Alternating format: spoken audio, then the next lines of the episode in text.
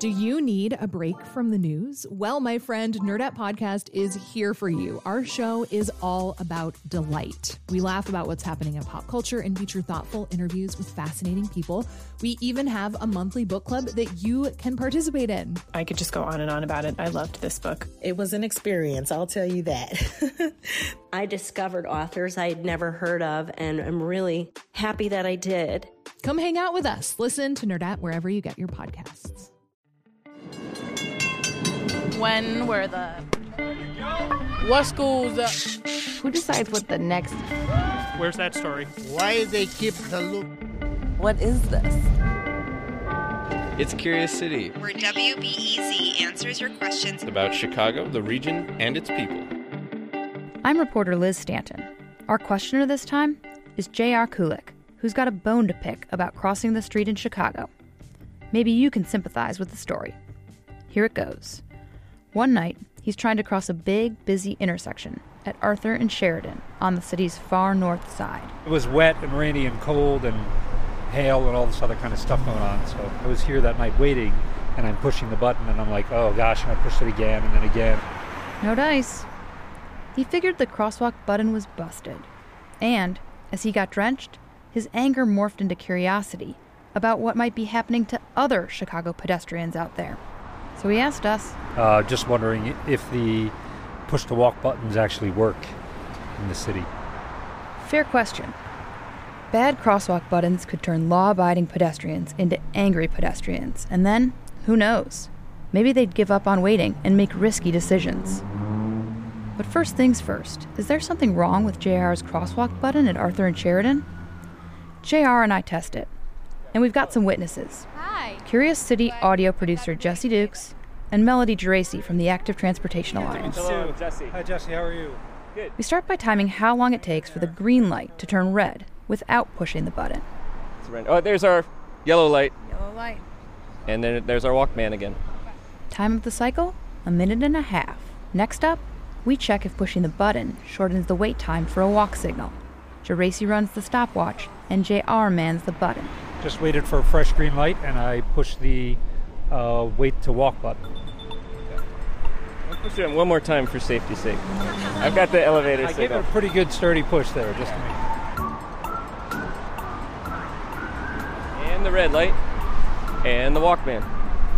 A minute and a half. Yeah. Okay, there we go. Yep. Empirical evidence that that this particular one doesn't work, maybe. Yep. Seems like this push button does nothing to speed up the time it takes to get a walk signal. And that's frustrating, isn't it? You put trust into a system you think is going to work, and then, well, it doesn't. I'll tell you right now, JR is on to something. This is not the only crosswalk button in Chicago that doesn't work.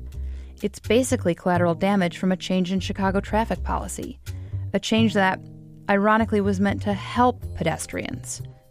It goes back to the 1970s, when Chicago first installed crosswalk buttons. It was a car's world, and city engineers wanted car traffic to stay constant. They added crosswalk buttons where there were lots of cars but few pedestrians.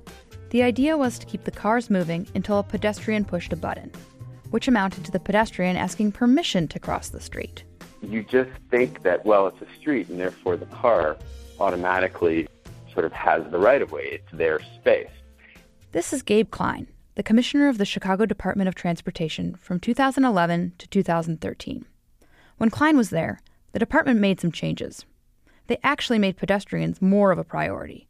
And here's how it all relates to JR's crosswalk button. In an ideal world, the pedestrian should not have to hit a button to cross the street. The pedestrian should have priority and the cars should stop. That's why we were trying to get rid of them as much as possible if they were really needed in Chicago. Today, the city has about 3,000 intersections with signals.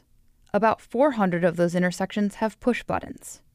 Many of the push button crosswalks work the way Klein talked about. Pedestrians get a walk signal with every single light change.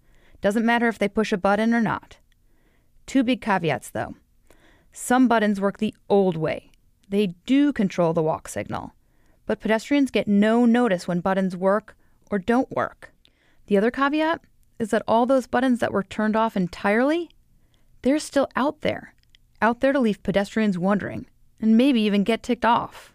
So why wouldn't CDOT remove do nothing crosswalk buttons like the one at Arthur Avenue and Sheridan Road? For that, I talked to Luann Hamilton, CDOT's deputy commissioner. That's one of those cleanup jobs that uh, should have happened at that time and didn't. So I think our staff is more aware of that now to to include taking those uh, obsolete buttons out. Sure, but there are um, but there are relics out there. and so, how many do you think are of you know these sort of Arthur and Sheridan style relics are out there? I don't I don't have any kind of number for you on that. Um, we would need to go through the database and make a determination. It turns out the city really doesn't know, even after going through their database. Their list of 357 push buttons and their locations doesn't include the intersection of Arthur Avenue and Sheridan Road, JR's intersection. Instead, they're spending money on those high visibility crosswalks and other pedestrian friendly infrastructure. Fair enough, but what about the frustration pedestrians feel? You know, part of it is safety, then the other part is uh, creating a friendly environment um, for pedestrians. So when you get frustrated, you're not you're not feeling as loved, right? right, right, right, right, right, right, right. So yeah, I understand it. In other words, pedestrians' feelings may matter, but not as much as safety. But what if the deactivated buttons are a safety concern? Think of JR, who felt duped by the button. After waiting in the rain for a walk signal, he just got impatient and gave up. Finally, I just kind of took my life into my own hands across the street, Frogger style. Ron Van Houten, who studies pedestrians, says JR is not alone. Pedestrians are only so patient. He says compliance varies from place to place, but in general, people will respond much better if the push button works immediately. If you make people wait three minutes, something they're going to they're going to violate. And people have tried this out, and there's been studies on it. It doesn't work if you make people wait. And according to Van Houten, pedestrians are already quite vulnerable. Pedestrians always have been heavily weighted in the fatalities, particularly in urban areas, but a recent report is indicating that that percentage of crashes has been steadily increasing and significantly. So we, okay. we want to make walking safer. The bottom line? Even though the city is working to make things safer, pedestrians are getting mixed signals, and maybe that needs to change. And JR's take? Well, he understands the city is working on this. I do see improvements in some of the crosswalks in the city, but this certainly isn't one of them. And as for those buttons? Part of me just wants to say, well, take the damn sign down, you know, like, or a sticker or something. I mean, where the sarcastic side of me comes out is like, I want to put a sign up there that just says, don't bother, with an arrow that points down, you know, but. Reporting for this story comes from me, Liz Stanton. Support comes from the Doris and Howard Conant Fund for Journalism.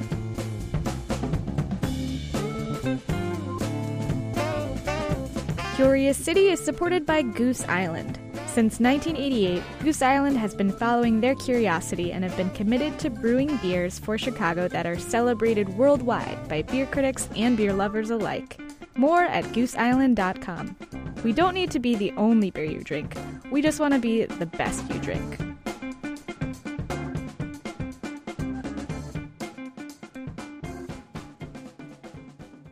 Next time on Curious City, if there's an emergency and we need to evacuate Chicago, you know what to do, right?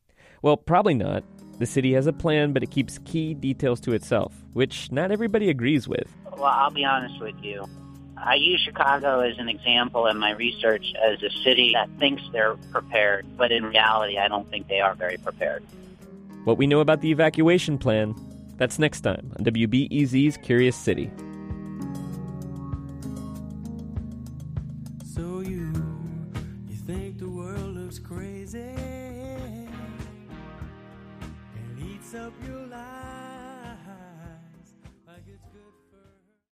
Before we start the show, we here at Curious City want to let you in on a little known fact about WBEZ. 89% of all our funding comes from community support, including contributions from curious listeners like you. If this program has changed how you see Chicago, please consider supporting this program at wbez.org/curious. Thank you. At a time when information continues to come at us faster and faster, sometimes you need to hit pause and rewind. NPR's Throughline takes you back in time to the source of the news stories filling your feed.